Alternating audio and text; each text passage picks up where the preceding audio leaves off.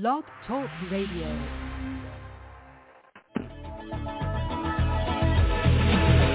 A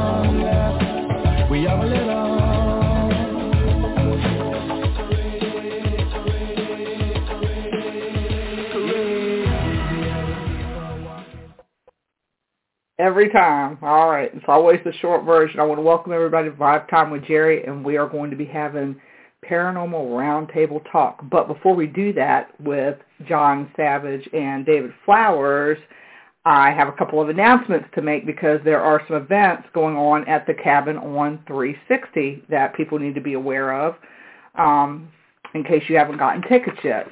All right, May 14th, Cabin on 360 is going to be having a it's a it's a public investigation, but it's in memory of Glenn Morgan. Okay, um, tickets are going to be forty dollars for that. Doors open up at six o'clock, so that's May 14th. If you haven't got your tickets for that yet, that particular event, then you want to go to um, the Cabin on 360's Facebook page to the link where the events are at, and you want to you can either purchase the tickets there or you can message them and find out where you can actually get the tickets. So that's the first announcement. Second public investigation is going to be May 21st. That is at the Cabin on 360 also. That is going, there's going to be a couple of things going on with that particular event. There's going to be a public paranormal investigation, but there's also going to be a seance that's going to be held um, by Holly Mullins and Dallas Adams. So those tickets are fifty dollars. Okay, that investigation starts at six o'clock. The seances are really good because I've I've been in one of those seances and I've really enjoyed it. It's really it's really energetic. So um, Holly Mullins will be on next week when Ryan, myself, and her talk spirit and um, let me put John to the stream. Sorry, when we talk spirit and he threw me off when he came in. When we talk spiritual stuff, um, that'll be next week. And then there are still tickets, ladies. This is for ladies only. There are still tickets available for available for the Boo Bitch event, Boo Bitch Paranormal event. That is an overnighter at the cabin. Okay, those tickets are sixty dollars. It's April 30th to May 1st. So this is an overnighter at the cabin on 360. All right. All the money and the proceeds that that we have for this particular event are going to go to um, the shelter, Safe Harbor Shelter in Richmond, um, to support domestic violence. So all that money, anything we make off of that, is going to go to that particular shelter. We're going to donate everything there. We have a guest speaker coming at six o'clock. We have um, a potluck dinner that we're going to be doing. It's females only. The only male allowed is going to be Dennis. I got my fingernail polish and lipstick. I got a wig too. I'm going to be putting him in that. Um, and let's see, we're going to be raffling off a lot of baskets. I know I have a Reiki basket that I'm going to be raffling off. I think Vanessa Hogel was going to put a basket together. So it's going to be a lot of fun. So if you haven't got your tickets for that, go ahead and get that. And of course, David Flowers, he always does his tours at the Manor House. Those are Mondays, Wednesdays, and Saturdays at 9 o'clock. Tickets are, hello, tickets are $15. And I think, actually, it's really funny. I got somebody messaging me right now about tickets to the Manor House. Oh, Miss Valencia will be there tomorrow night. So there's already been tickets purchased for uh, that. And if you haven't been on that tour yet, it's he explains the history of the manor house and then as you go through the manor house he introduces different pieces of equipment and then you get to go on your own private investigation so you have to call the activities desk and he's going to kill me because I could never freaking remember the number. Uh, seven five seven two one two two two zero zero. Do I got it right or two two two zero two two two zero? Right? I'm fired. Told you, just that quick. All right, hold on. I'm gonna find out real quick. I mess it up every time. All right, it's seven five seven two two zero one two zero zero. There, I got it right. Okay, now I'm going to take everybody off of mute so that we can get started on the paranormal roundtable because that's why we're all here. All right, bam. One. Okay, hold on. Eight eight five one. You there? I'm here. Phew. Okay. Now I got okay. Can you hear me, John? I can't hear you. We can't, can't hear you, John. Carol is like, now let's see. That's the tattoo the phone number to your arm. I know, right? Go right there.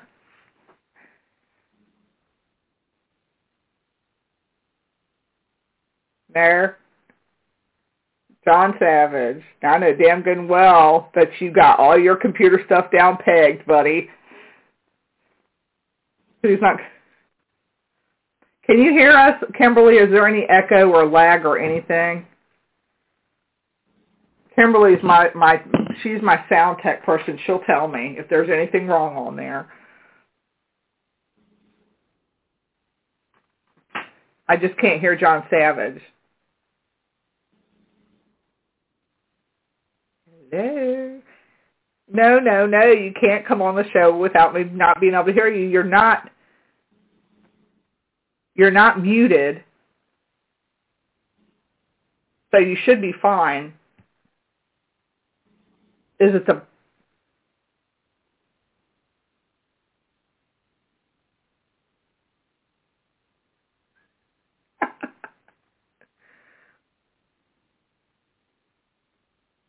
It's on your side.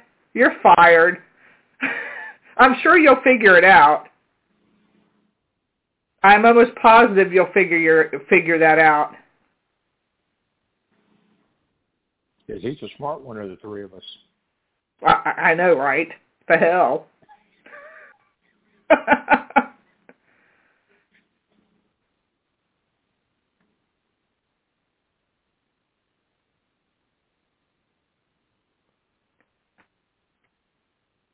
Shall we? Hi, Savannah. We're waiting. Yeah, you can hear. All right, so all right, so he can, like Kimberly can hear me, and he's trying to fix it. So, do you want us to start the paranormal roundtable and then just wait for you? All right, we're going to go ahead and start discussion. So, what shall we talk about first? He's probably going to go out and come back in. Yeah. What do you want to talk about first? I mean, anybody got any anybody got any questions, comments? Yeah. If you're going to call in, you can do that, but I need you to um you got to put you got to press 1 so that I'll know that you have a question or a comment because if you don't do that, I'm not going to know. And we've got a lot of call we got a lot of calls in the studio, but I just got to make sure. Savannah, yay! Two of my Libra peeps.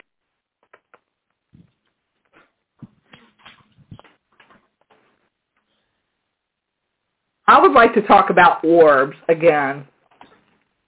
You want to talk about I would like subject because I so many people post. All right, let me put them back in. So many people post about no. so many people post about those. I I don't think we're ever going to get rid of the quote unquote orbs.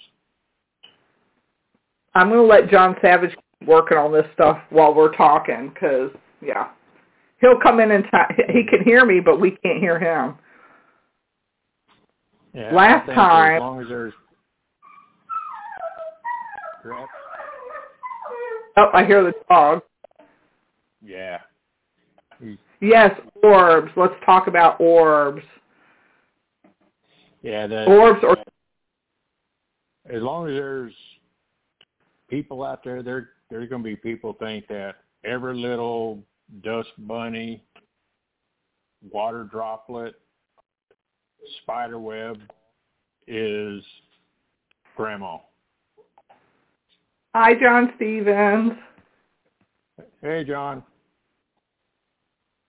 It's Paranormal Roundtable, so you know that if you um, have any questions or anything, we can just just call into the studio and we can we unmute and then we have a, we're having a discussion.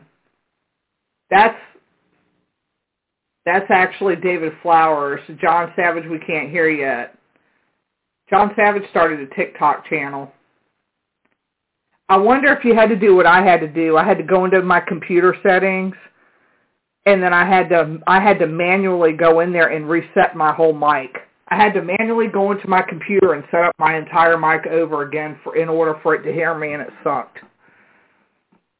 Because um, Gene Wells one night tried to help me with my computer, and then finally I went in there and manually set the mic back up, and then it finally I haven't had any problems since. So now I know when my mic goes out, I got to manually set it up.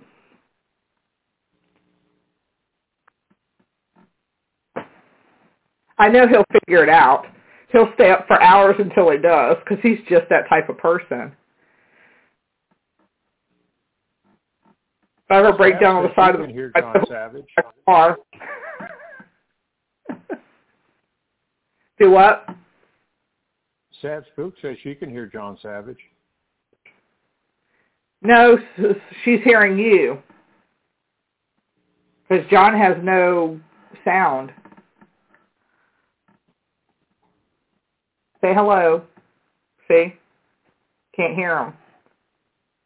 Snowball, yeah. I have that. How do y'all hear John Savage? Can hear John Savage. Well, we can't hear you. I wonder why. Hold on. All right, talk. John, uh, John Savage, did you um call into the phone line or are you just on StreamYard?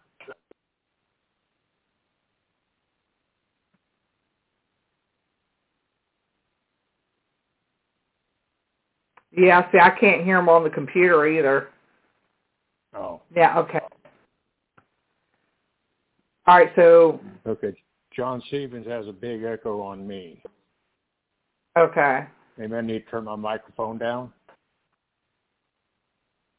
I don't know, I got, I mean, I have John Savage off of mute.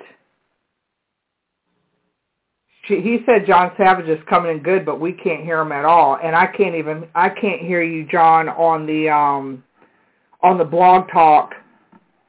And you're not even on mute. There you go. Okay, now I got you. It's an echo. Yeah, hold on. Let me turn off the, the volume on my uh, laptop. Okay. Okay. That's perfect. Now, can now can you hear us, Yes. David? Yeah, yeah, I can hear. Okay. Oh man. All right. Well, my my speaker on my computer is cut completely off. The volume on my cell phone is cut down. All I have is my actual landline because I have to use that to call into the StreamYard. So they're kind of calling in and we're listening off of my phone, my house phone to do the um now there's an echo on each of you, each one of you. And see, I don't even hear the echo at all. We might have to turn our mics down on the computer. Oh, I cut. You mean cut? Turn the mics down on the actual. Yeah. How's that? Yeah, I can hear you now. Oh, you can hear me? Yeah, I can hear you fine, but oh, they're the saying that just through the blog talk. Oh, okay.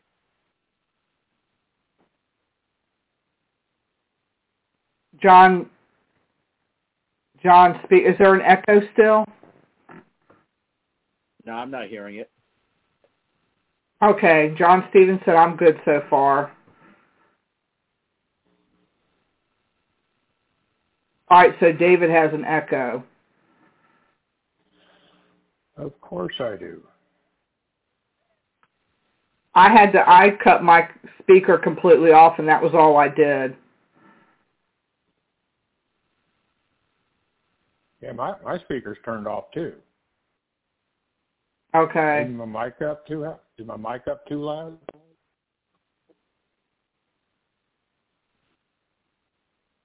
No, I don't it should yeah. Then nobody should be echoing now. Let me see. I got all these messages. What about now? John Stevens, am I still echoing?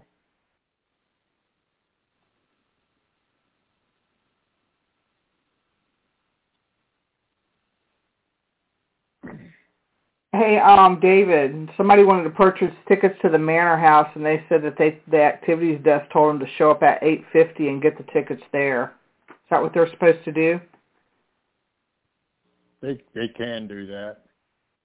Okay, that's what they're doing. She wanted to purchase them ahead of time. They wouldn't let her. They got kids working down there doing what they're doing. I'll just, I'm just, I'm gonna so you'll have the message. That way you'll know. Yeah.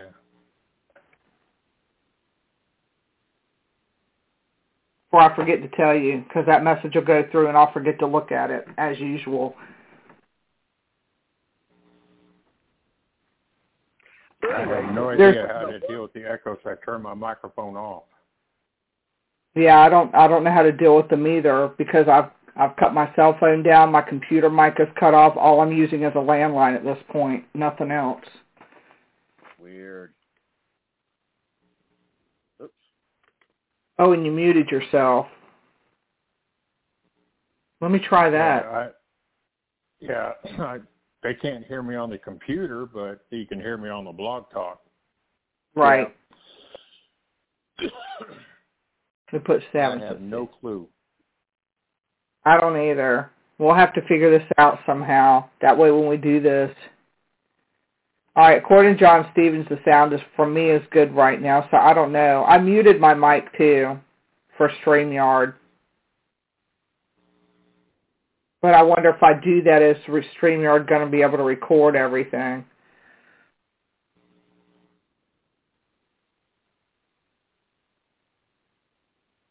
Do I still sound okay? Yeah, everyone, sounds good. Yeah, see, I, I see. I don't hear an see. I don't hear an echo with David Flowers either. I mean, I don't. I'm not hearing that. I guess when it's on the Facebook Live, it's different. Yeah. Unless, We're talking about or- correct? yeah, we were we were re-talking about orbs. Yeah. An orb does not give proof that there's life after death. It gives proof that there's stuff in the air, but not life after death. Well, what do you do with these people that have all these pictures with these big old orbs in them all around the house? I mean, what is that? Well, I mean, the thing is, you have to educate people, and that's the issue in this field. No one is being educated. No one's taking time out to study the effects of photography and flash photography in an environment. These pictures that everyone's getting, what's happening is, especially when you're using a flash, the flash is a very hot white light to begin with. It's very bright. And the reason why people see these huge orbs is not because it's something that's big, it's because these little dust particles are literally at the focal point of the aperture of the lens, which is going to be bigger to begin with. I mean, it's like when you go fishing, you take the fish and you hold it up to the lens to make the fish, fish look bigger. Now, with the orbs, the color of the orbs, what's happening is the light from the flash is hitting the particles in the air, dust, pollen, whatever, moisture, and it's being reflected back to the camera lens. So that's Gotcha. that's the that's the issue that people are having with photography um, orbs and some video orbs. Now I've seen some of the videos out there. I mean, David, I think you showed me one, and, and that's an orb in motion. But when you see a video and there's like hundreds of them flying all over the place, that's that's not an orb. That's not paranormal. That is either an AC unit turning on, heating unit, a fan. Something is disturbing the dust in the environment and it's moving around in front of the camera. And IR cameras are really good at picking up these dust particles. So, would you agree then with when David talks about on his tours that they emit their own light? Mm-hmm. Okay. I mean, because there's some people out there that don't that don't know that. Yeah, I mean, I've seen orbs with my own eyes that's paranormal related. That in that gives off its own aura, its own color, its own white light. So I've seen that happen. Um, it's just a lot of this, like I said, you know, stuff in the photography field. It, it's not paranormal. That can be easily explained. So, what are your thoughts on, or what are y'all's thoughts on? And I think we touched on this last time because people come up to me all the time and want to know the differences of the different colors of orbs. If it's nope, a pink orb, nope, yellow orb, nope, white orb. That that is that is the light being reflected back to the camera. It's especially if it's moisture. I mean, look at how rainbows form. You have white light that hits a, a water particle and it splits it up into the visual spectrum. That's the same thing with the camera flash. Camera flash is a pure white light. When it hits a water particle or a dust particle, it's going to reflect white light into a prism.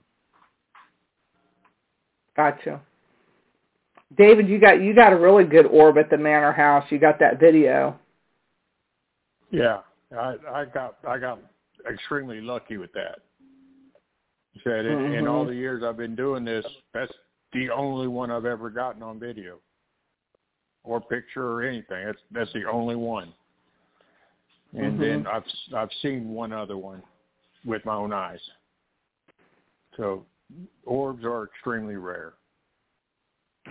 And they are, and and and when you capture an orb on video, especially on video, you know you got to take the precautions. You, you've got to have your data available and try to recreate it because there's going to be naysayers out there saying, "Oh, that's just a dust particle," and you know what have you. But that's that's where education again comes into play, and also reputation of the investigator comes into play. Absolutely. Yeah. and unfortunately, I'm I'm unable to let people use the camera that caused that or that captured that orb because mm-hmm. that was back in 2014 and it no longer exists. I've got the I've got the raw footage, the video, but the actual DVR system is no more. Who knew they had a lifespan? Wow. Yeah, those those hard drives don't last that long when it's continually being used. Yeah. Yeah, but it it was it was a Night Owl. Mhm. You know what? I think I have one of those laying around. Yeah, that's, I mean, it's does it is it still usable or no? Then no, no, it it won't even turn on anymore. Uh, I, I have some of the, the cameras I think still work, but the actual hard drive itself, no. Mm.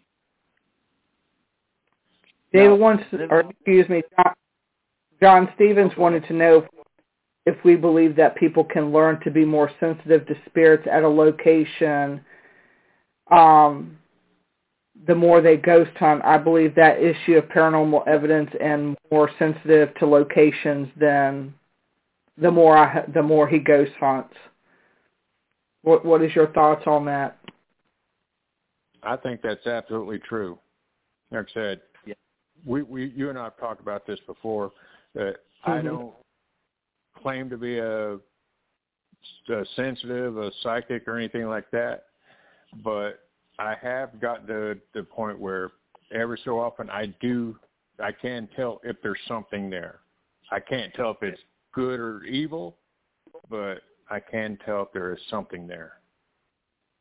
Yeah, I mean, I I believe that the more you are in this field, the more you're going to touch the other side. You know, I don't know if it's you know you're gaining the energy or your body's becoming in tune with the other side. But I do feel the more you do this, the more you're going to, I don't want to say develop, but you're going to be in tune a little bit more of the environment.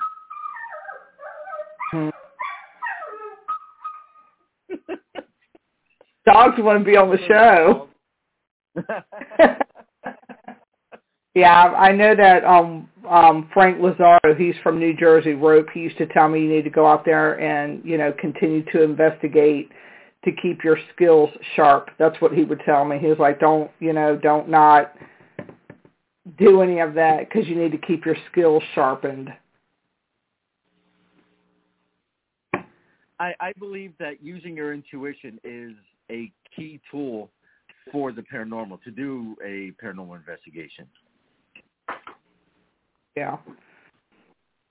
John Stevens said you get more in tune with your senses like nothing like like for instance the hair raising off of your arms, which is true. Right. Now, So, yeah. let, let me let me let me ask everyone this question, and I've been noticing this recently, especially since I've been on TikTok. Uh, um, God, I talking about I want to throw things at people on on TikTok. Anyways, I've been noticing everyone using these haunted dolls. They'll bring dolls to a location. Now, I'm a I, I'm not a fan of taking something to an, to an investigation, like let's say a haunted Raggedy Ann doll, and asking a spirit to possess it, and then taking it home with me. I I think that's one stupid, as my dog just said. Um, I you know I I just don't buy that yet. I'm not in that camp of bringing a doll as a trigger object to make it haunted.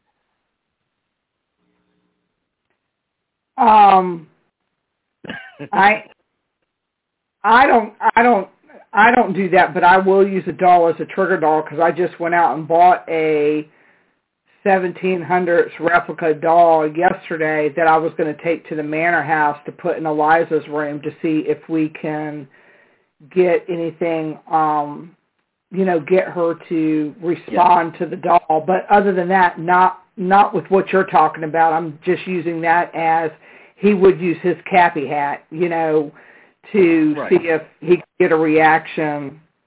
Yeah.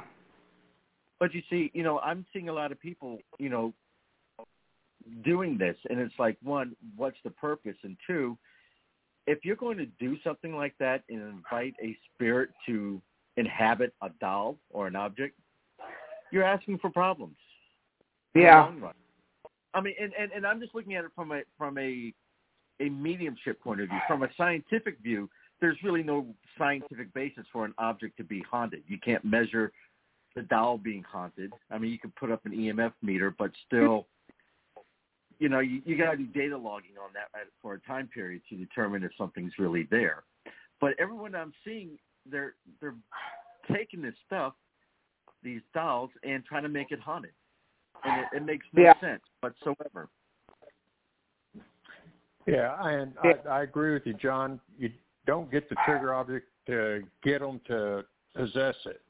Yeah, you, you use the trigger object to get a response. Yeah. right right we got some really good That's what responses at the Manor House with the Kepi hat and the jacks the jack. Yeah. yeah. Yeah, it's true. Marjorie has enough following or coming to her. Definitely will not use a doll. Yeah, she's got enough stuff coming to her. she don't need a doll. That is true. That's very true. Yeah. So you know, and, and what's sad is everyone on who's on TikTok is looking at this and thinking, "Hey, this is part of of a, an investigation," and it's not. And then, Yeah. and, and again, social media is great to get the word out to teach, but it's also horrible because people pick up bad habits and say, "Hey, this is what we're going to do for an investigation because I saw it on TikTok." Yeah, that's true. And a lot of people do Yeah. mimic TikTok. You're right about that. Yeah, Kimberly said incredible imaginations too.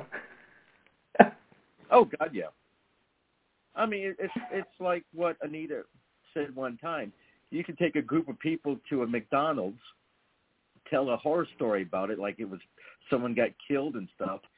And let's say you have a group of twenty, and out of twenty, eighteen are going to believe that the place is haunted. You know, it's yeah. Um, Dover Paratech, whose volume is low? Because I don't know who whose volume would be low on that.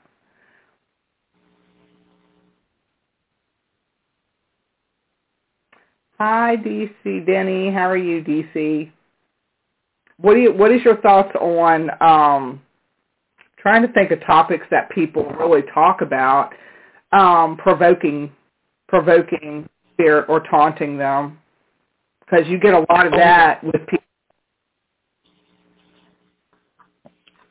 one i mean that's that's an ethical issue right there being disrespectful regardless of what your beliefs about the afterlife about spirits and ghosts going to a haunted location and say and saying things like you know come and get me or come and attack me one you're dealing with something that you can't defend yourself it's not it's not like you're going to a bar and into a bar fight where you can swing back you have no defense second of all you're you're being totally disrespectful you could actually mm-hmm. make the situation worse for a client by picking a fight. Exactly. 100% agreement there. Is I mean, the way I I tell mean- oh, everybody, go ahead. I'm, yeah, the No, I tell everybody, ahead. I'm I'm a big man and I can fight a lot of things. You can't fight that. Yeah. 'Cause they don't fight fair. They fight to win. but again, you know, that's being fueled by TV shows like Ghost Adventures, by that Yeah. clown Zach. He goes to a place and say, "Oh, come and get me," and and you know what have you, and it's like people are watching that and thinking, "Hey, if I go to a haunted location, I need to be confrontational. I need to pick a fight with a ghost." No, Right. I think you're asking for that, and and I think that when you do stuff like that, that they could, you know, attach themselves to you and follow your ass home. Definitely. Oh yeah.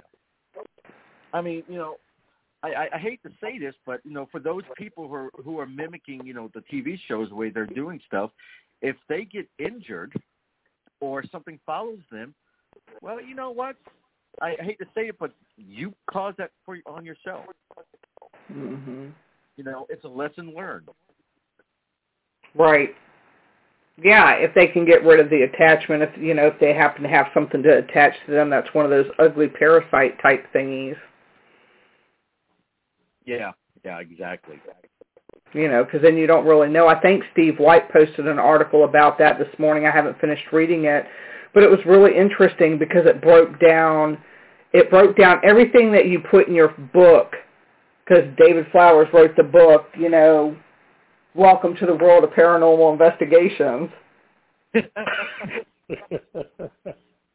really good book. it's a really good book. But it, I mean, it broke down intelligent spirit. It broke down, um, you know, like shadow figures. It, it just broke down everything. But it, it had one that I was that I didn't pay attention too much to, um, and I think they called it like a parasite. Have you heard of that, John Savage? I mean, Yeah, I've I've heard terms like that. Um, a parasite. Um, sometimes I've heard people even call it a leech. Um, you know, I've never encountered anything like that, but who knows? yeah, devil thumbs the ride Yeah. I'm not saying what else you said on there, Kimberly. But I mean, it was a very interesting article about that, and and, and you know, I mean, it's like I said, it. If you just get this, you'll be okay. If you don't get this, you'll be screwed. I'm just telling you, people, right now. if you want to do it right, read that book. Yeah, yeah, that's right. If you want to do it right, read the book. Stop watching TikTok. Stop watching all the ghost shows.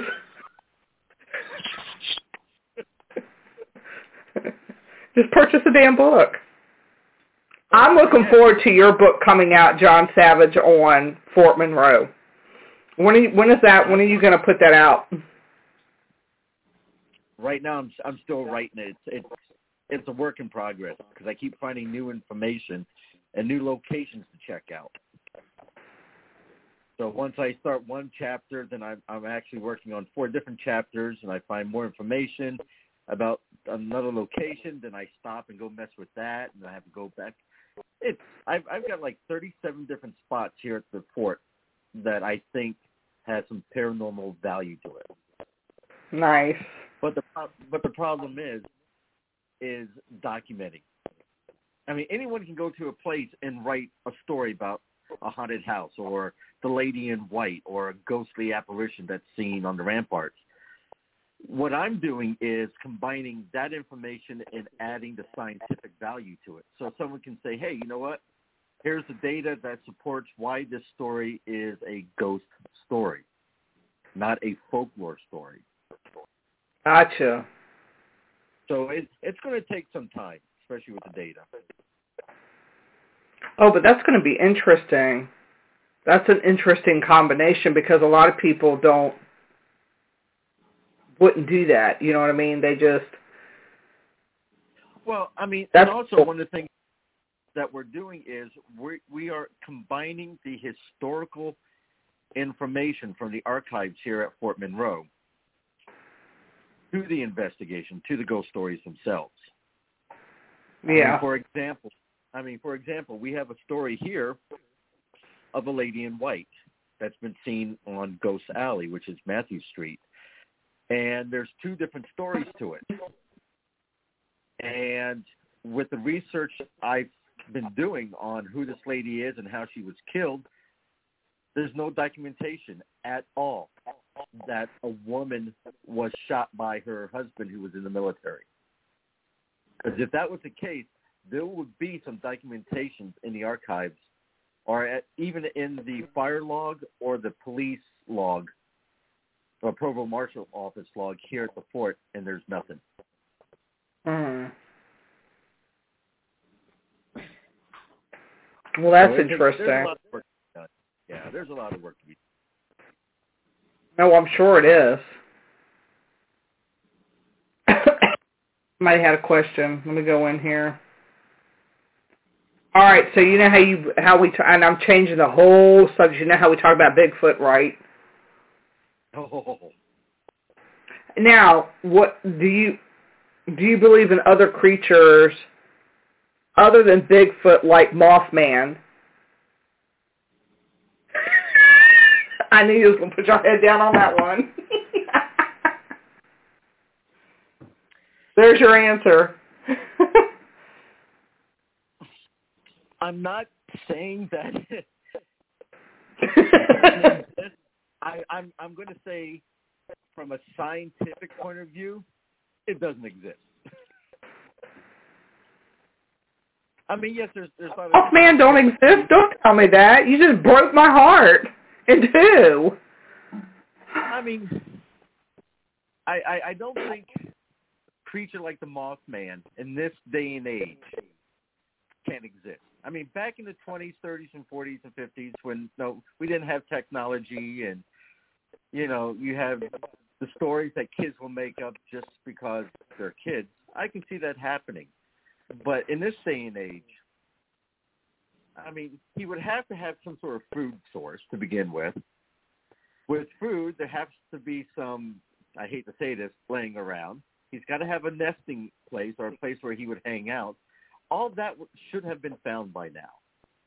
That's and plus, true. if he's flying around, come on, he would have been seen by now. Do you think that there's other creatures? I mean, do y'all believe in other creatures? Like, I mean, I mean, Bigfoot is really big. I like watching the I like watching the documentation on Bigfoot. But do you think that there's other stuff out there? Oh yeah. What about Loch David? What do I think about Loch Ness? I AIDS.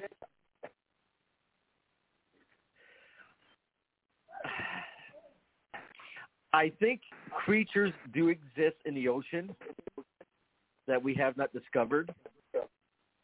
Um, but I think Loch Ness itself has been investigated, mapped, and everything else from from one point to the other. And if they haven't found it, just found it by now, I don't think it's there. You know, the whole ideal of oh, it's traveling from the Loch Ness from the loch itself out to sea. Well, if that's the case, that's a one big huge tunnel that's going from freshwater to saltwater, and that would have been found somewhere. Yeah. Again, it comes back to optical illusions. You know, if you're looking at something in the water, water's going to reflect light. It's going to bend the light. And if you're looking at it from a distance, you know, your mind is going to play tricks on you. It's going to try and put an image together to make sense. I mean, we have that problem in, in ghost hunting, but with mist and things like that, the mind's trying to make an image of something that's not really there. Now, I do believe that there, I do believe there's stuff in the ocean that we have not discovered because we haven't really explored the ocean. But things like Loch Ness or the one um, up in New York, uh, Champlain, Lake Champlain, there's supposed to be a another one up there. I mean, you would think again in this day and age, with everyone holding a cell phone and everything else, there would be loads of documentations of it. I just, I think it's just people just having fun and just making things up for views on TikTok. Hi, Dawn. So, okay. So what about the video footage then that you see on the Loch Ness, like the one I watched yesterday, paranormal caught on camera, even though it wasn't paranormal, it's a Loch Ness. I mean, don't tell me that's not real too. Well, again, you know, let's look at the photography. A, photograph is just a two-dimensional image. You can't really tell, you know, how far away an object is and how long that object is. There's there's nothing to measure distance to a point. So in some of the old photographs of, of the Loch Ness monster from the 70s and what have you, the picture's very grainy to begin with. You can't Mhm. tell if the item is laying on the water or if it's coming up from the water. I mean, it could be a log with, um, you know, debris around it. So you, you just don't know.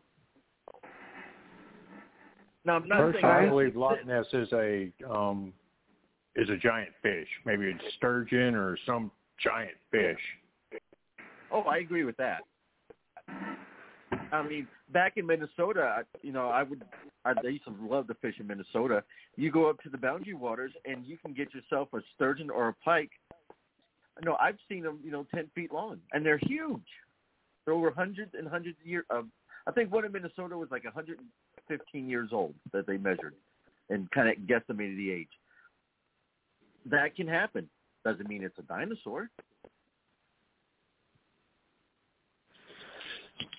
You just broke my heart monster. I'm sorry. Damn Mothman. All right. Okay. Sturgeon would be more explainable. That's what Marjorie said. Yeah. Yeah. yeah. Hmm I mean, look, look at the fish in the oceans. I mean, you've got tuna that's what two, three hundred pounds that's being caught. Those things are huge. Right. you got them up to a thousand pounds that I've seen. Yeah, and to to someone who's not a fisherman and who's just walking, you know, along the shore, if you saw something like that kind of peeking through the, you know, breaking the surface of the water, you would think it's something, you know, cryptid. Right. That's true. All right. So then, what is your thought on UFOs?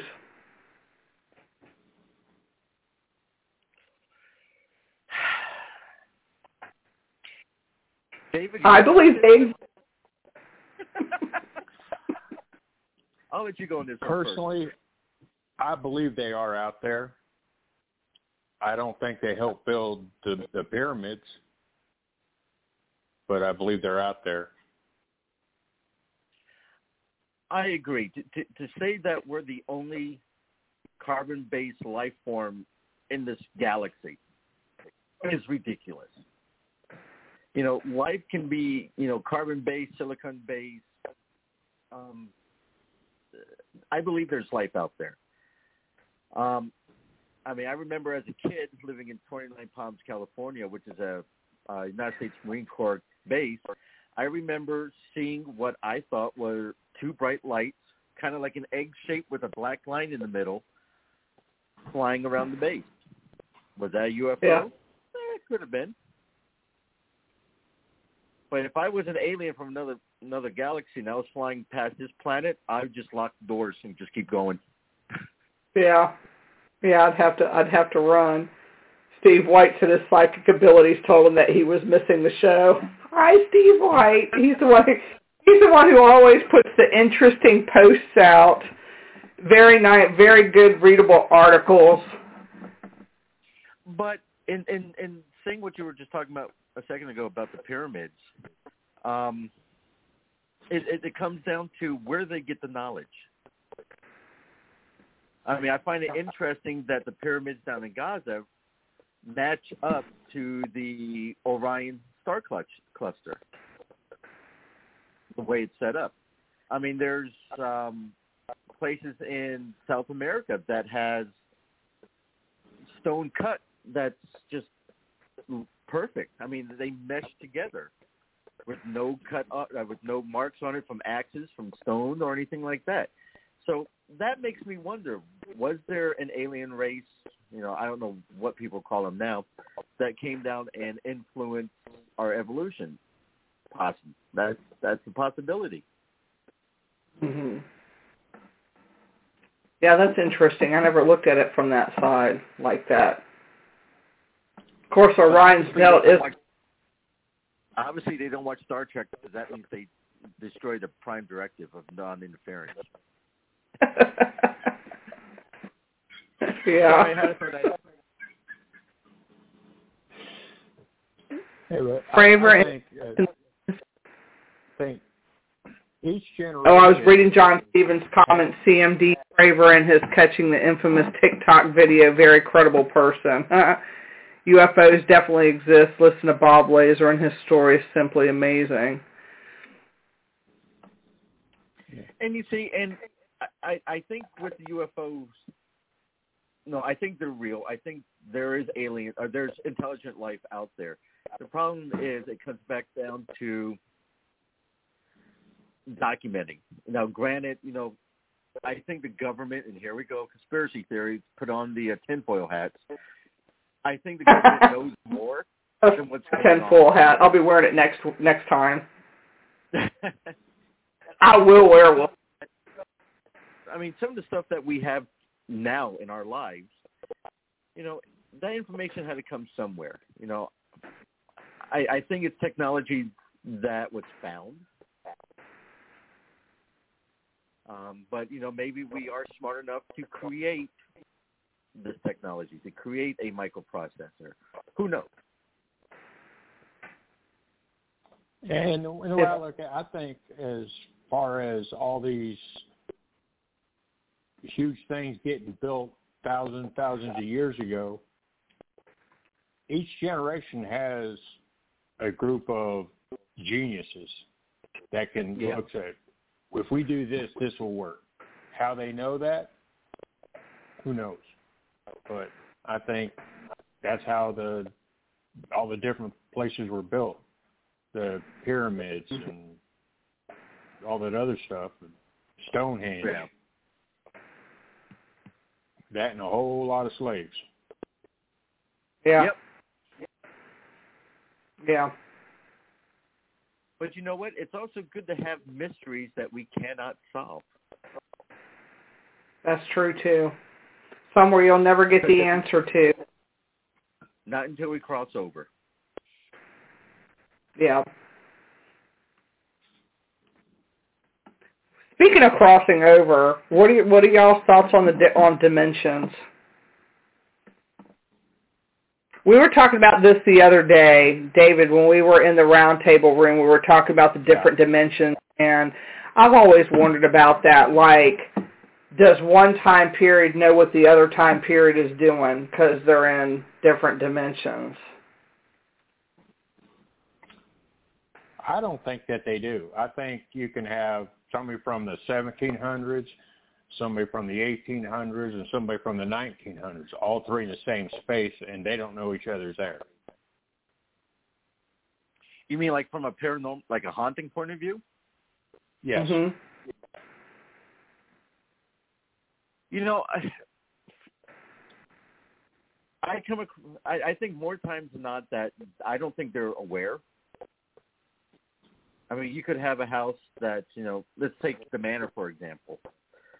You know, you have you have an entity that's familiar with the 1700s, you know, 1776, whatever, and they may not be aware of an, another entity from like 1833. I'm just picking numbers out because because the energies might be different, or they're on a different level of existence.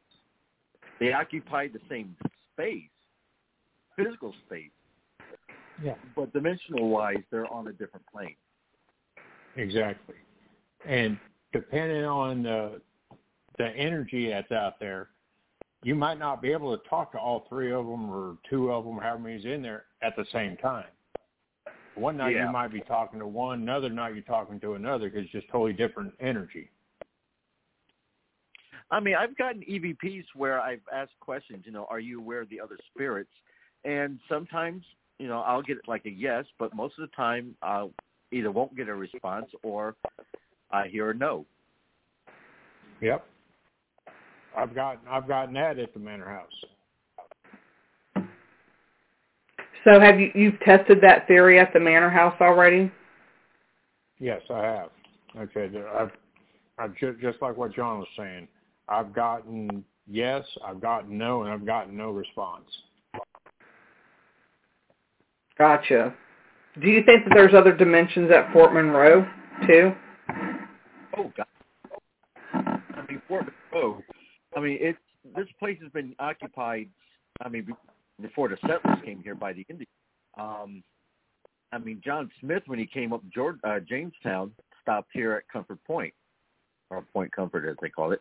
Um, I mean, there's been like three different forts here before um, Fort Monroe, Okay. I got a couple. and I and I think this is where some of the ghost stories are coming into play, like the Lady in White. She's not tied into this fort, which was built well, which was started in 1816. So I'm wondering if she is here from an earlier, from either uh, Fort George or the fort before that. Well, that's interesting.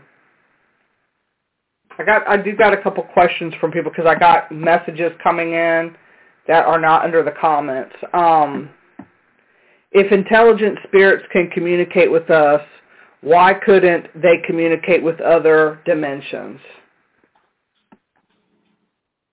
Okay, well let's let's let's do it this way. All three of us are communicating with each other, correct? On this level. Mhm. Okay. We can't communicate with a spirit on a different level, can we?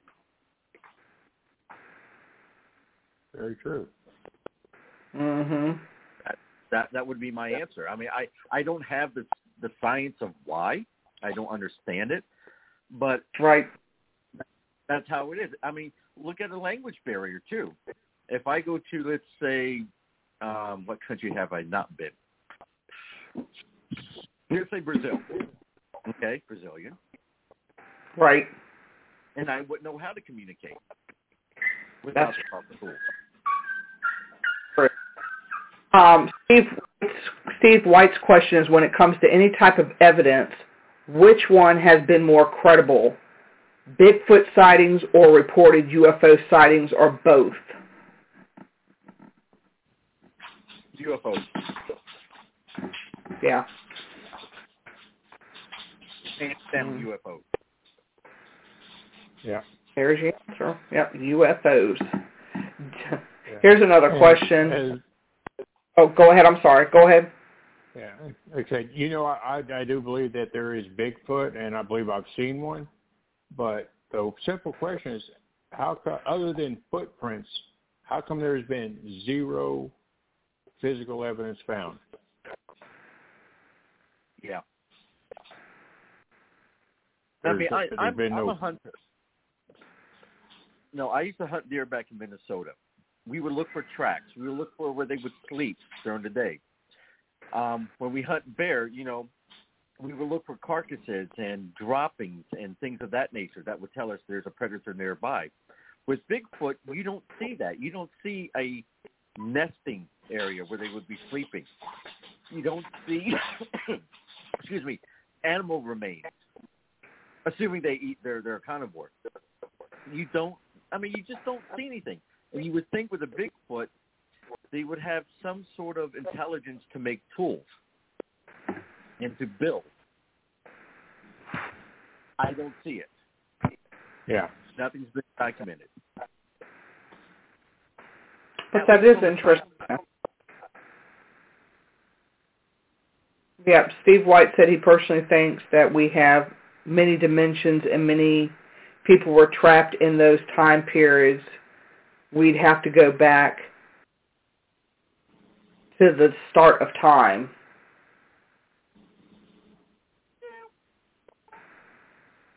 I mean, again, you know, with that question you just asked about how can, why can't we talk to other, why can't spirits talk to other level spirits in different dimensions? Well, again, all three of us are talking now, but we cannot communicate with a with an entity in the future from us on a different level. Right.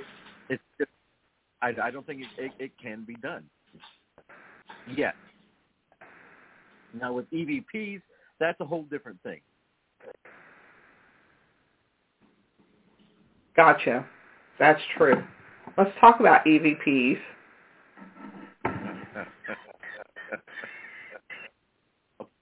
I'll put my food down.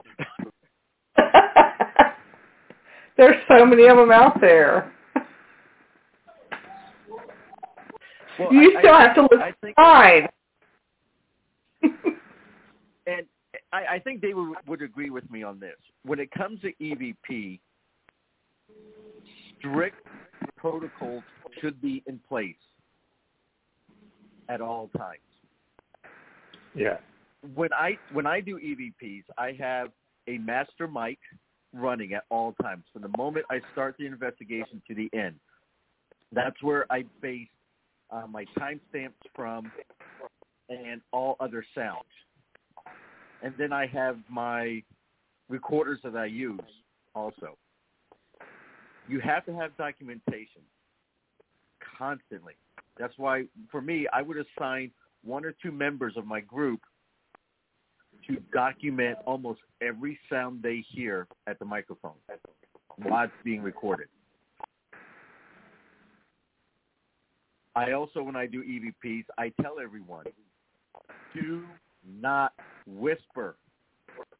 Mhm. That's a big one.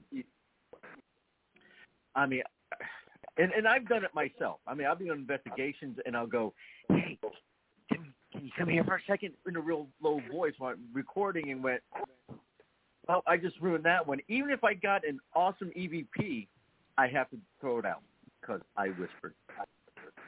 Right. That makes sense. Documentation, documentation, documentation. And and when people are using their audio and they're downloading it on, on the computer and they're adjusting it, I tell everyone have two files. Keep the original file of the audio as is. Don't change it. Don't modify it.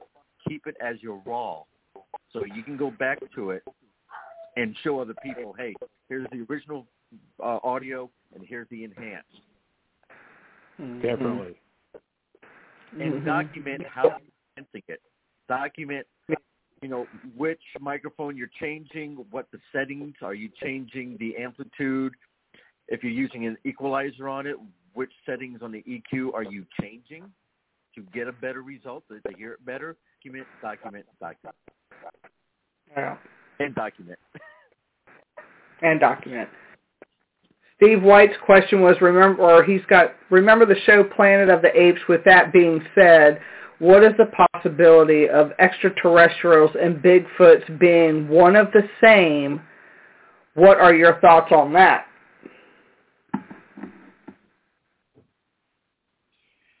Get your filthy paws off of me, you dirty animal. Um,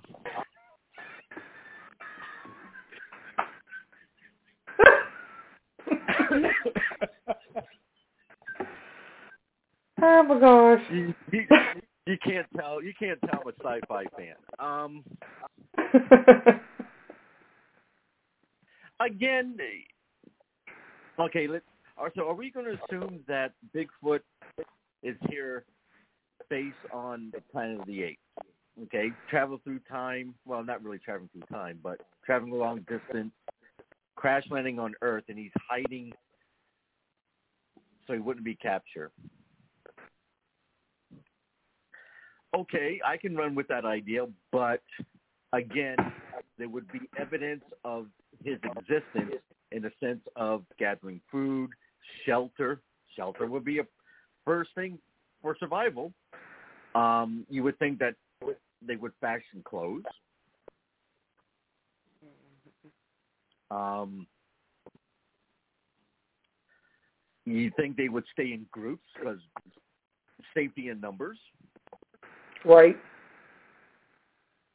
Um, and if again, you know, like Planet of the Apes, you know, when they got the other astronauts and they took they did brain surgery on them to, so they couldn't speak, you know, we would have something like that in a museum somewhere.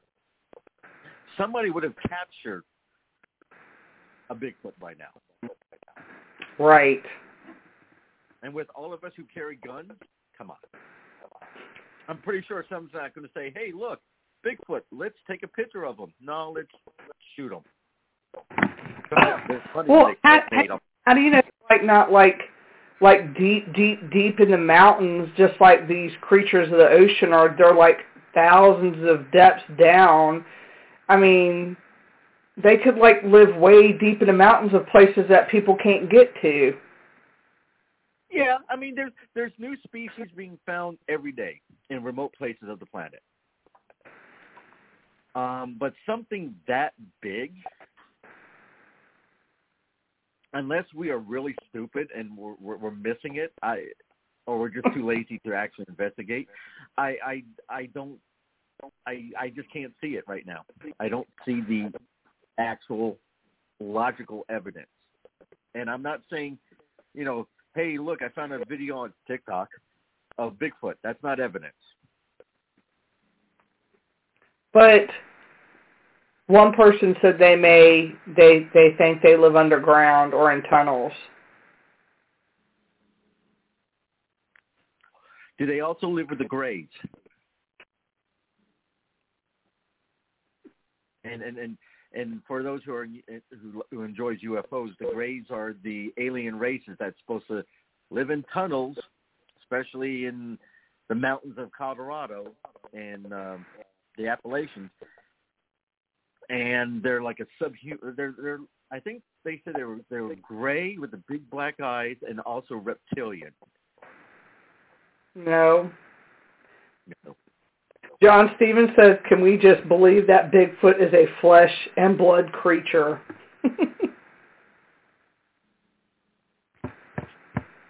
hey, I'll, believe anything up to a point.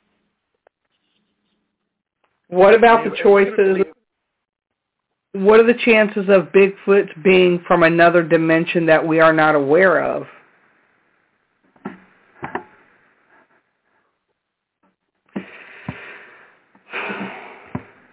We have to test that theory. well, then my my question is, again, let's go with the science. Um, I mean, one, we don't have anything out there that would test a portal from to a dimension. I mean, we we wouldn't even know what we would be looking for. I mean, is it something electromagnetic? Is, is it something that's quantum physics based? sub. I mean, I don't know. Could it? I mean, could they come from a different dimension? Again, could be, but you would think they would come prepared and not walking around look like they haven't shaved for 20 years. True. I mean, I heard one person said, you know, Bigfoot could be like Chewbacca getting stuck here. Maybe it's their race or biological where, you know, they're just covered in fur. Okay, I can run with that. But again, I just uh, I don't see the evidence of that actually being real. Again, there's nothing saying that, you know, I don't see anything of them hunting. I don't see tools being made. We don't find remains in the woods. Um, I know people say, you know, I've got hair strands and I hear noises at night. Sounds like someone howling. Um, that's not proof. Yeah, Let's see. Everybody that I've heard that said they've gotten hair strands, the hair is always, and they've had it had it tested. It's always proven to been a known animal or human hair. Yeah. I didn't know people got hair strands from Bigfoot. Hmm.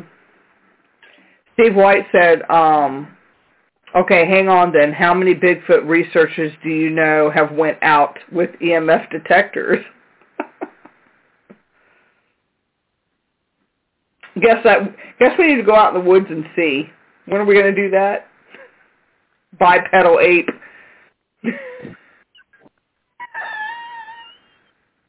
I knew she was going to come up with Wow. something. Kimberly.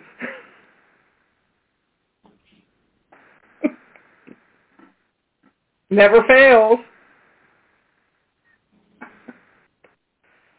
Might be. Never know.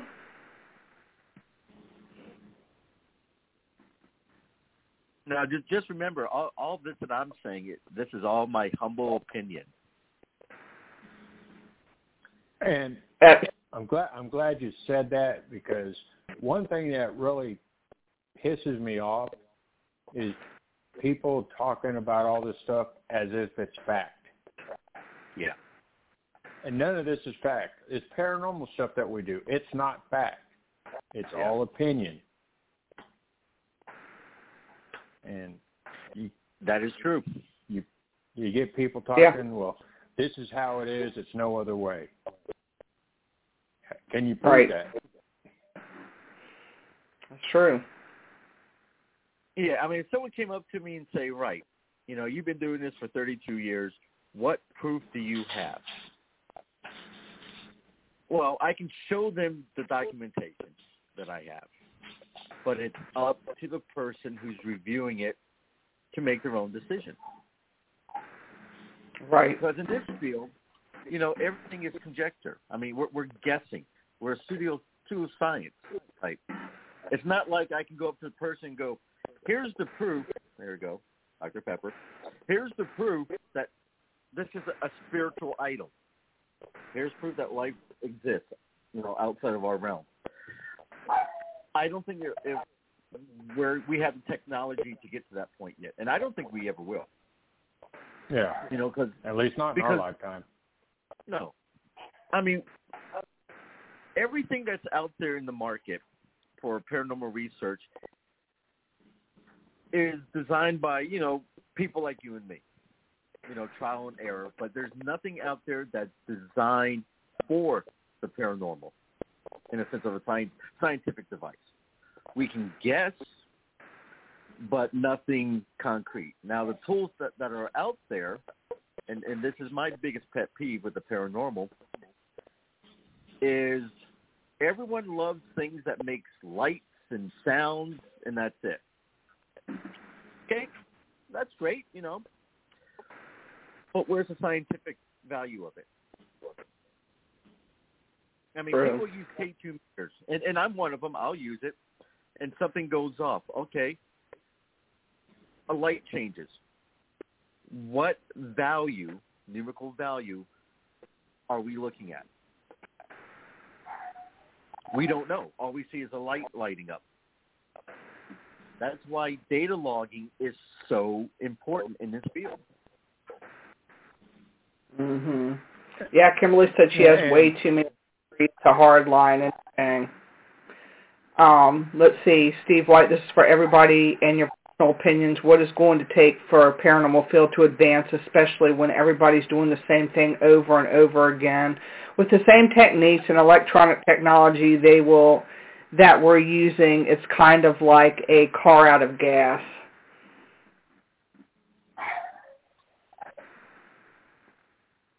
Dave, you want to go first on that one? I mean, that's true.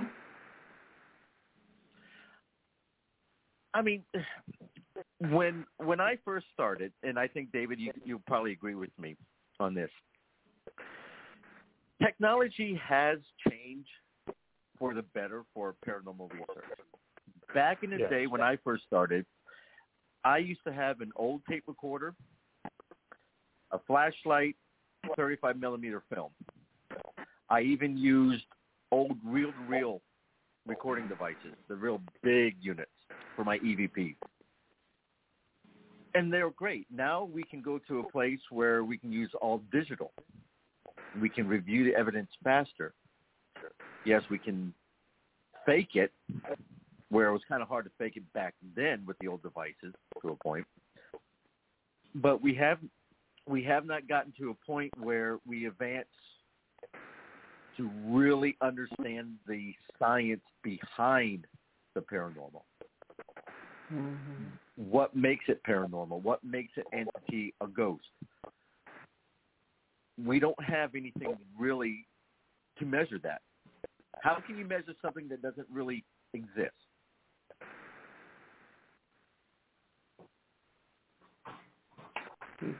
You can. Exactly. But it, it it will take people like us to think outside the box. Because with all the investigations that we've all done, and I'm talking about you, me, and all the other hundred paranormal groups out there,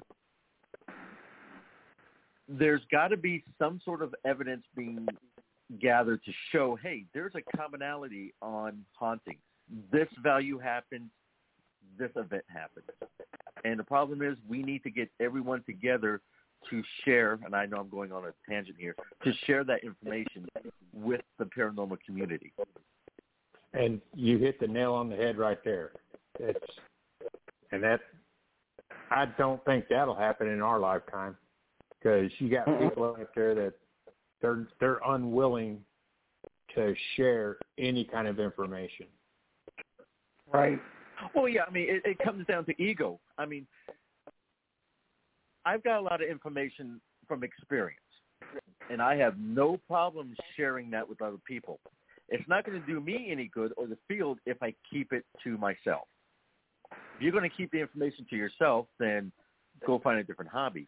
I think the problem is is ego. Also, how do you collect that data, and how do you interpret that data? Because everyone's going to do a paranormal investigation differently. Yep. So if there's not a standard on how to do an investigation, then I don't think we can the data in a correct way. We can't interpret it in a correct way. hmm That's what Kimberly's doing out of Old House Woods. Data, data, data. Yep. Yep. The paranormal hmm. lab. I mean, remember, it's not the quantity of investigations you do; it's the quality Yeah. of the investigation. Right. Unfortunately, a lot And of these groups they don't do And it. I don't think the paranormal field will advance if as long as you got people out there that they don't believe anything is paranormal unless they catch it themselves. Yeah. Mm-hmm. Oh, I agree with that. Yeah, they're yeah, they're just closed minded. They say, No, that's not paranormal. I don't know what it is, but it's not paranormal. and those usually are the ones who either don't want to know or just too ignorant and lazy to actually you know do the research on why it's not paranormal i mean that's the one thing i hate about the paranormal is someone would say well, that's not an image of a ghost, or that's not paranormal. Okay? Tell me why. Tell me why do you think it's not paranormal? You know, and don't say, well, because you know, in the Bible it says this. Don't don't give me that brouhaha stuff. Tell me in a logical manner why it's not paranormal.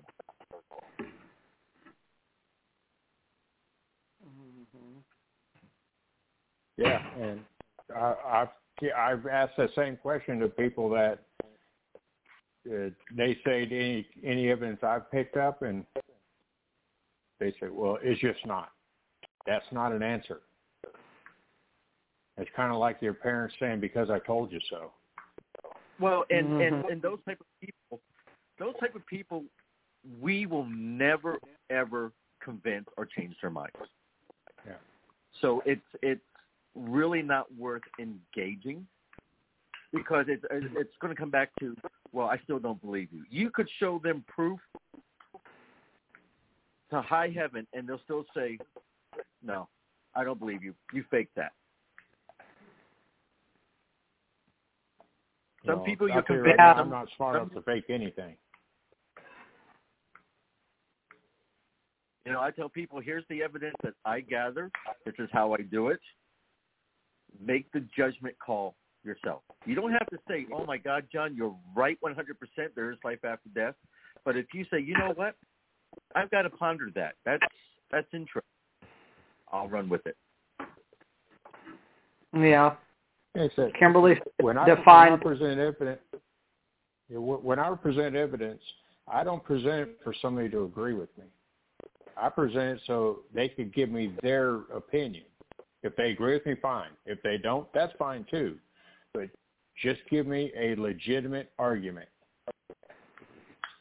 Yeah, Mm. exactly. And unfortunately, in this day and age, especially with other paranormal groups, it always comes down to, well, I caught it, so it is. All right. Yeah.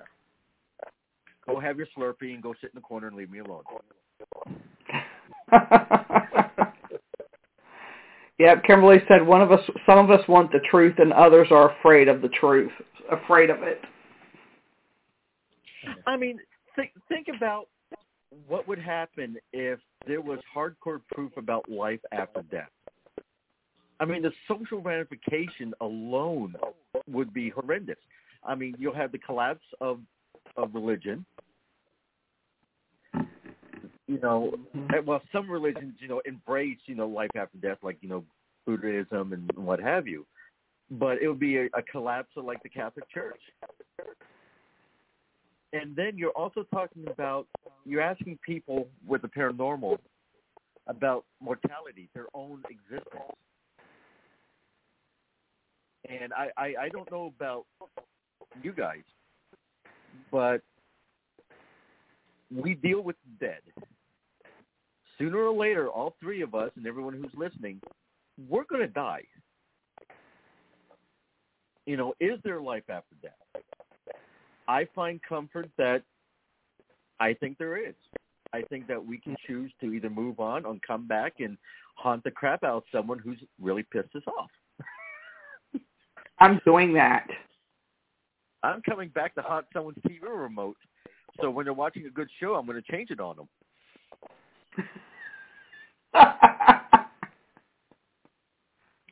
nice. You know, and, and and I think that's one of the reasons why we get a lot of resistance about the paranormal because people don't want to think about their own mentality. Right. You know, That's none true. None of us want to die, but you know, I, I think at least for me, I feel a little bit more comfortable that when it's my time, I know I have an idea what's going to happen. Now, what I'm afraid of is being a medium. All those spirits that I've moved over, they're waiting for me. That's one thing I'm worried yeah, about. but maybe you maybe you could choose not to. Maybe you can choose not to cross over and just be an earthbound person. Then you don't have to worry that- about them. Maybe.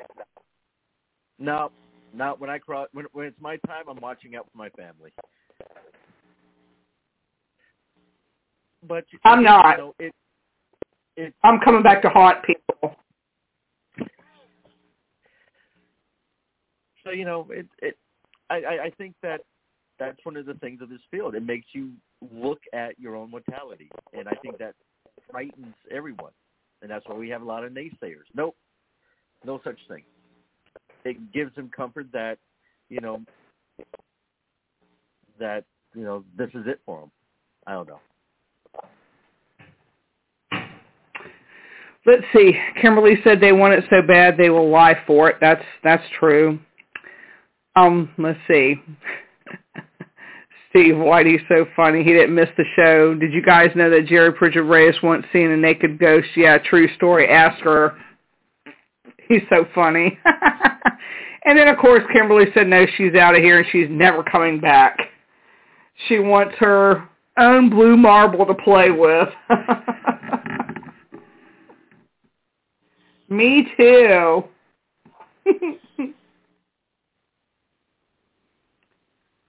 so, don't have anybody in the call in the call center. But I think we covered some doesn't frighten me. I'm becoming a death doula. Well, my wife is a death doula. Ooh, Kim. If I'm waiting on a comment.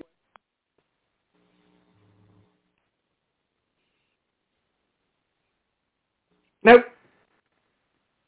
I don't see any more questions out here. Well, if Kimberly has any questions about being a death doula, um, my wife is one, and she's also a hospice. So she deals with death. Well, you you met Anita.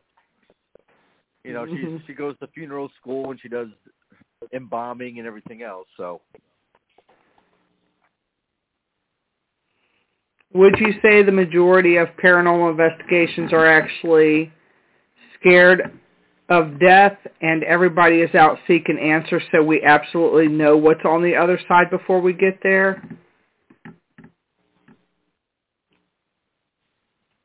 I can't speak for everyone. I can only speak for myself. Um, I find comfort knowing what I'm gonna what's gonna happen. Each person is different. Right. Yeah, I- I'm the same way. I says, I'm not afraid of death. I'm not going to go looking for it. Yeah. I don't want to die tonight, but I'm not afraid to die. Right. Yeah, I'm not either because I'm going to come back to haunt people. Well, I already told my wife at my uh, wake, I want everyone to bring their EVP recorders. yeah. I'm just gonna, yeah, that would be funny. But, yeah, Kimberly is hospice too. She said she's done it for so long that she might as well get paid for it on the death That's what my, doula. that's that's what my wife does. Yeah, that's interesting. And and some of the stuff that she tells me about when people are dying and having bed visions and everything else, it's it's amazing. And that's a whole different topic right there. Yeah, that is. Yep. We got well we have we had our time Ryan's on vacation so he didn't have a show this week. But I know that I had um planned to have the paranormal roundtable discussion the first Tuesday of every month. So in norm huh? What was that? No. I'm sorry. Oh, I said I, I was going to have the paranormal roundtable discussions the first Tuesday of every month, but normally we only get like an hour. We don't. I mean, like we've went over, but we've went because Ryan's on vacation, and we got. I'm gonna. We got this one question. Ask John if he doesn't believe in if aliens built the pyramids. What does he think the hieroglyphics of aliens or the spacecraft is on the inside of some of the pyramids mean. Okay, okay. It, Doctor um, I think he's talking about the ones that there's a, a a set of hieroglyphics that's showing a shape of like a helicopter, I believe, um, one of a light bulb, um, and there was something else. I'm trying to think what it was. I think it was like a submarine or something. If that's the one they're referring to, um, those have been debunked. Um, oh. Archaeologists has actually looked at those, and you can tell that there used to be hieroglyph images on top of it. So it's missing certain pieces. It's from what I heard. Okay. And, and I, I've seen some actual flying saucers, and the way I look at it, I think it's just like you have artists nowadays that they can just come up with something in their head and put it on on canvas. I think it's the Yeah. same thing.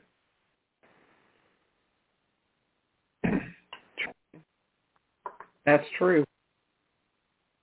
Let's see. Steve White said he had one last question. One last question. How do we actually know that spirits can see us in the dark? And I'm referring to the lights out conditions. Just curious on your thoughts with that. Okay. Here- here- Here's my personal experience. I did an investigation back in yeah, back in Minnesota where I'm from at the place called the Mounds Theater. And in the basement was the dressing room area. So we're standing in the dressing room, lights out, holding our EVP recorders. Now, I don't know if you ever notice if you're doing an EVP session, what are you looking at while you're doing your session? You're Um, looking down at your recorder, correct? Mm-hmm. We did our session, and on playback, we had an EVP saying, "Why are you looking down?" Because we're looking at our recorder during the session, waiting for you to talk. So somehow they can see us in complete darkness. Is it because they're seeing something from electromagnetic fields, thermal imaging? I, I don't know. But that is a really good question. How can Mhm. they see us in the dark? What are your thoughts, David? That's, you're right. That is a very good question. And honestly, I never thought about that, about them Mm-mm. seeing me. I I know they they know if I'm there because when we walk into a room, we don't walk. Normally, we don't walk into the room when it's dark. The lights are got your flashlight at least, so they know Yeah. you're there, and they they know you're there, and if they choose to, they can communicate with you. but if you're if you're recording a um a residual, they, they don't know you're there. Well, I mean, if you're recording a residual, all that is is just an imprint image of past events, so they really wouldn't know. Exactly.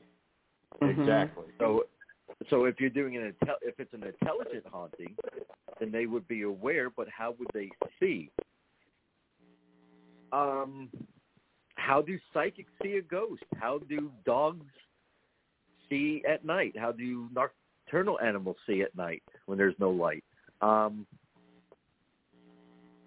And th- it's not it's not normal where there is you're in absolute darkness. There's always some sort of ambient light, isn't there? Depending on where you're at, obviously. yeah. Mm, that's true, depending on where you're at. Old House Woods is pitch black, though. But then again, you know, our eyes can only see a small part of the visual visible spectrum. You know, we can't Yeah, see Kimberly- the violet and infrared. Kimberly said psychokinesis.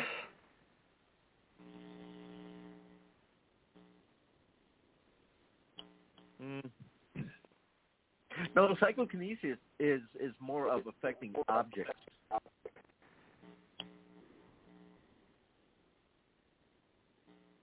See, I'm going to have to really ponder that question about how can they see us. I'm going to really think about that one. I'm curious now. That's. I mean, that is an interesting. I mean, it isn't a very interesting question. Yeah.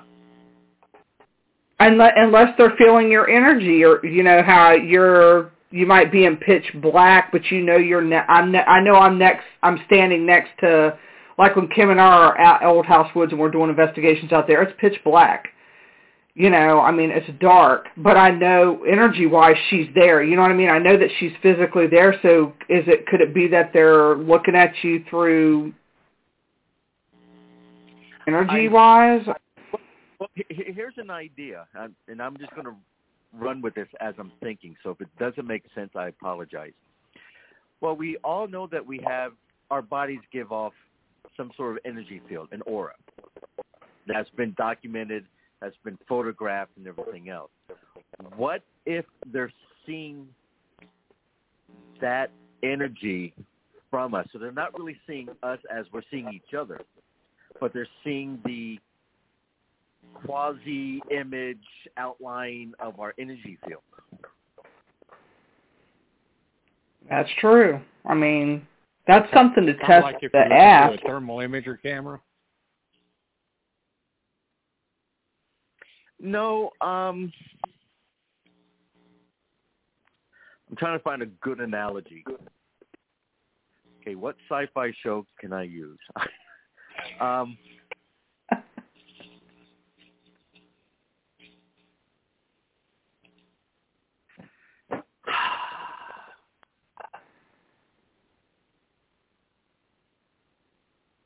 Cocoon. Remember the movie Cocoon? Yeah. And, mm-hmm. they, and the aliens came down, and they were kind of like a, a white, imagey, quasi figure. They kind of shimmered. You couldn't really, you couldn't see detail, but you could see what they represent. Yeah. What if? God, this is hurting my brain. Take that type of a, of an image, but add our aura, our energy field that we give off of our body, because we are just a walking, you know, battery in a, in an EMF field to begin with, and they're seeing that. We'll have to test that theory and be in the dark.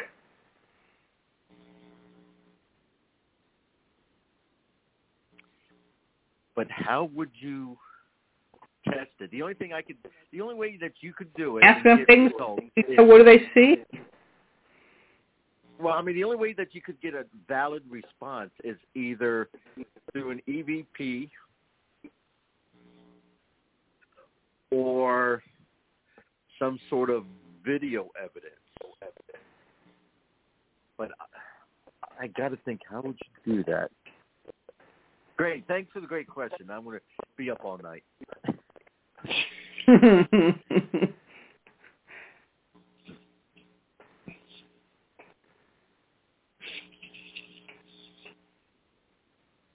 But no, that's actually the, a the really only good- thing I could think of is an EVP. You ask, Yeah. how can you see me? I mean, it'd be the same way, the same thing we ask if they know what year it is, or if they know what season it is, or um, I, I think if you're going to do that and use EVPs, because I've gotten EVPs here at the fort of a woman saying, "Can you see me?" Which tells me she saw me standing there, but I can't see her. So I think we would have to have a list of questions that's a little bit more detailed, assuming they un- they would understand what we're talking about.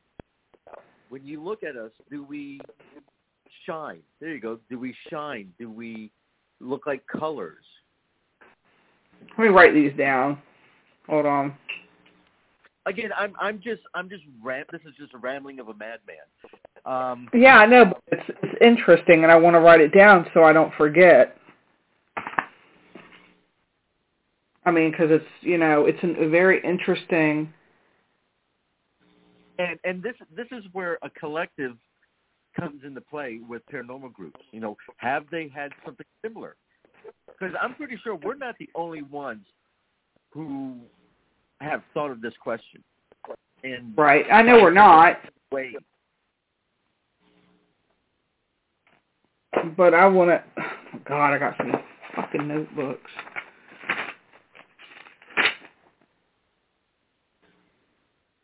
Do Do you think that intelligent spirits only see daylight and not nighttime?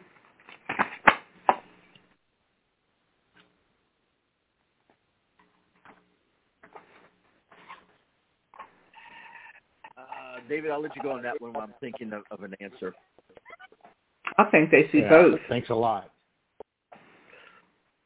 Oh, It's just running off of what we were just talking about, how how they could see us in the total dark.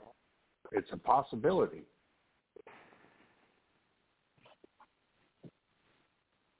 Because I doubt very seriously that they're going to see us as we see each other. And I'm talking as a non-psychic people seeing each other. I know Jerry, she sees weird things. But um because they they don't have a physical body, they don't have eyeballs like we do.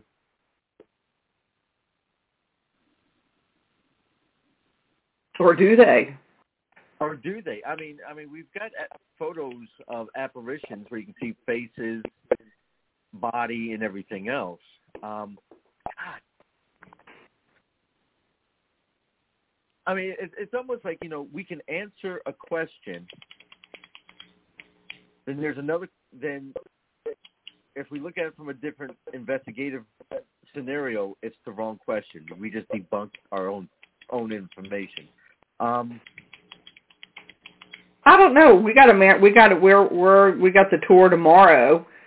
I mean, you could test a theory out at the um out at um Fort Monroe. We could test a theory out at the Manor House, and I'm sure Kimberly. We could test a theory out in the um um in at Old House Woods. Kimberly said she had an EVP. It's dark when it was daylight. She has an EVP. But what what was the context of of that EVP? Um, I mean, are they saying it's dark because they're in a space and there's no light? I mean, I don't know. I mean, like one of my friends before they passed, they kept seeing a really bright light, and she kept telling me to turn off the bright light, and I was like, I don't have the lights wasn't even on, you know. And she kept seeing the light anyway. She's like, turn off the light. I'm like, the light's not on, you know. I mean, she passed away, so I'm just, do they stay in that light, or I wonder if it's light and dark, like we have here, or are you going to get a headache thinking about that? my I, I'm going to use my favorite three words in this field that I wish everyone would use more. I don't know.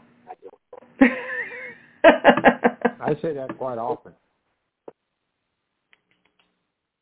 yeah. But it is, I mean, that is an interesting question. Oh, and, it, and it's a great question. I just, Mhm. I just, I just don't know. Yeah, Jerry. Um, Yeah, come- Saturday night I'm gonna get us um, I'm gonna get us access to the basement because that's the only place where you get total darkness at the manor house. Yeah. I mean, I, I saw a comment that says using numbers and letters to help determine. Let me scroll back up here. Let's see. Steve White said, if you're doing this in total darkness, hold up color charts and numbers and to see if you get responses to what you're asking about on the numbers and colors. You know, that's actually a really good idea.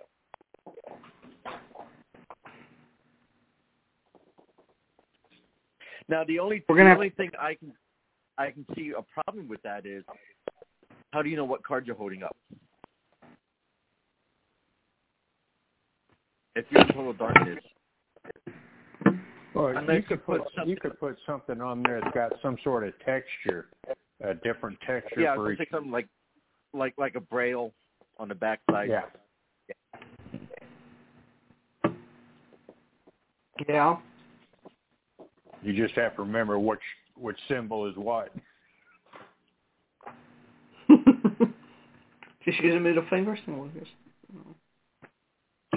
Or another possibility is if you're holding up the card, as I'm holding up my fake card here, on the back side of it, you could have written in, let's say, glow in the dark paint. You're seeing it, but the per, but the spirit on the other side looking at you doesn't see it. Yeah. I'm trying to look for his comment. Is it up there? Because I want to write that down. Yeah, it's at the 9:35 p.m. mark. Okay. But that's that's actually a good idea. Mhm.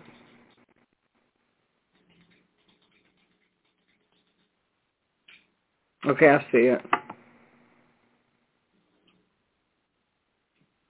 That's not a bad idea at all. I'll write it down.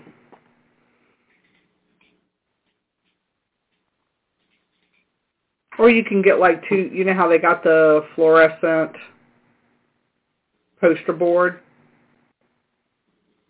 Yeah, but if if you're in complete darkness, you won't be able to see it. I mean, the, the purpose of the experiment would be if they could see you in total darkness.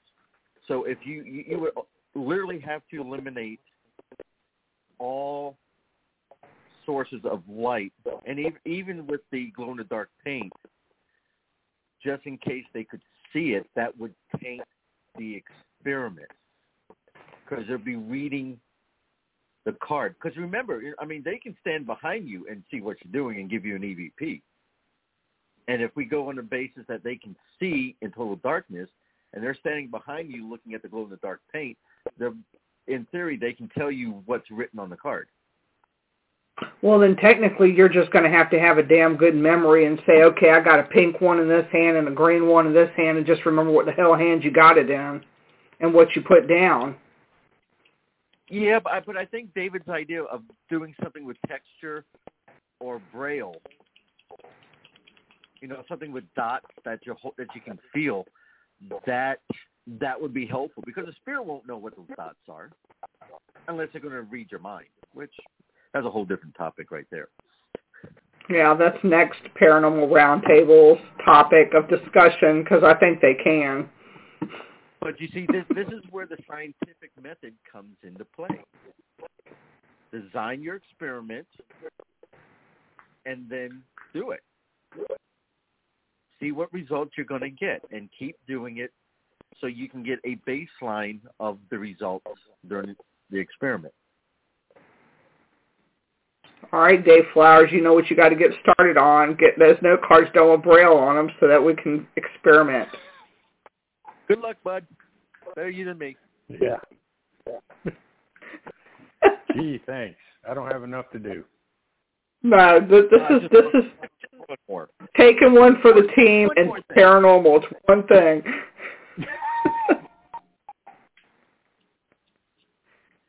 Yeah, who needs sleep?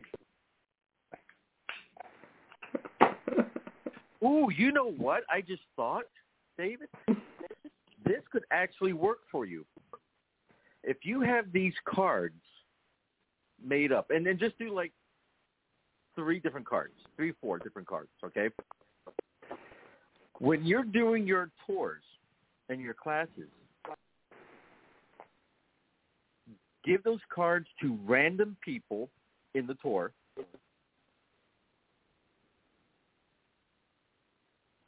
and take them to the basement and see what you get. Said And we keep can't take a, them to the data basement. log and keep a data log on the responses. But Mhm. don't tell the people what they're doing. Just say, I want you to just say, you know what, we're doing a blind invest uh, blind experiment here. I want you to hold up this card. and you would know which card they have. Okay, so you have a document documentation on it. They would have no idea what's on that card. So they can't be influenced. So they don't have that thought of, okay, I'm holding a green card, and that spirit can get that thought saying, okay, it's a green card. I mean, and you might. see if there's- and see if there's a pattern. Let's say for three weeks. Oh, let's let's let's say thirty days. That, that's a good Okay. experiment time right there. And see what you get.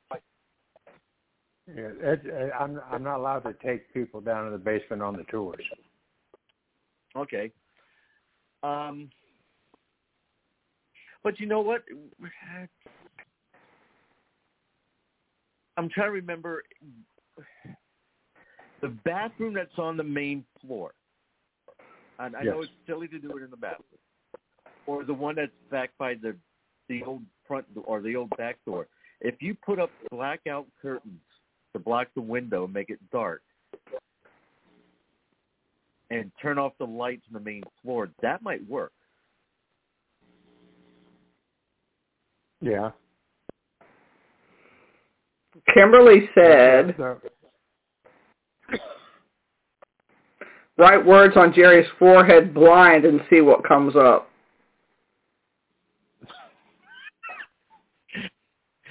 Blonde. She played that game evidently. We'll have to do that at Old House Woods, Kimberly.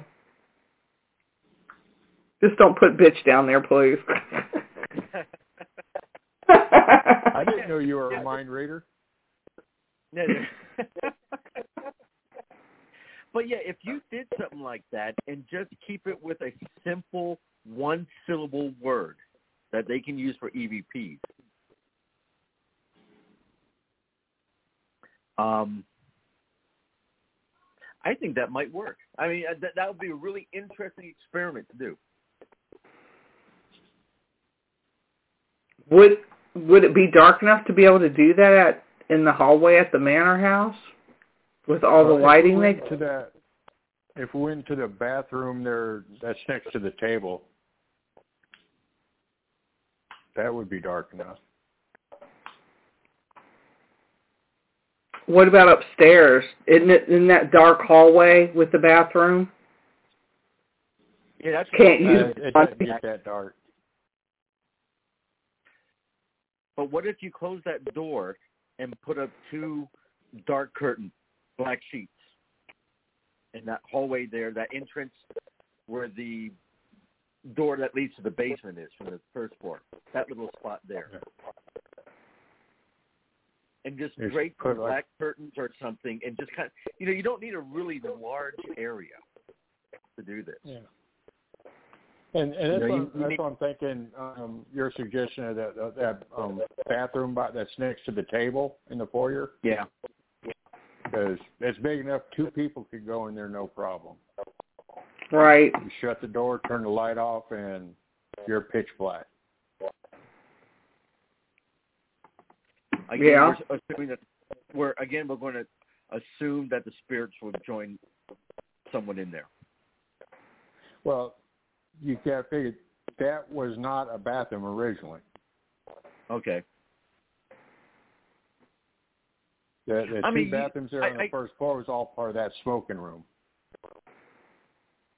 Oh, I didn't know that. I mean, you Huh. could gradually start with with a room that has some lighting on it, and then work your way from somewhat lighted room to a total blackout room. Or, or we could always just get a sledgehammer and break those two spotlights out in front of the house. Oh yeah, that works. The ones that Those are blinding. Yeah, I didn't even think about those. Yeah. Oh. Mhm. Yeah, those are blinding lights. I don't know, maybe we'll just look tomorrow and see where there's some dark spots at, you know, some blackout spots cuz I I thought there was one in the hallway where the bathroom is upstairs, and I know what bathroom you're talking about downstairs. You got Since we can't- Potter's closet underneath the stairs going up to the third floor. Yeah, I mean it's just some stuff. We just have to look tomorrow when we go. Yeah. Yeah, okay, Kimberly. Only Kim is gonna put them smart ass comments. so I think about your comment. All right, so I guess I got to get ready to get off the air because Blog Talk is going to kick us off soon. But it has been very interesting discussions. Yeah. But she's going to be coming on here soon saying, y'all got to get your butts off. well, it was fun. I, I had fun, and I, I think this was. I think everyone who tuned in enjoyed this. Yeah. Yeah, And I hope a so. I just want to tell everyone: just remember, no case is closed to an open mind. Yeah, Exactly. Yeah, And, that's and true. If you if you can tell me where that line came from, I'll give someone a donut. I'll give them a handshake. yeah.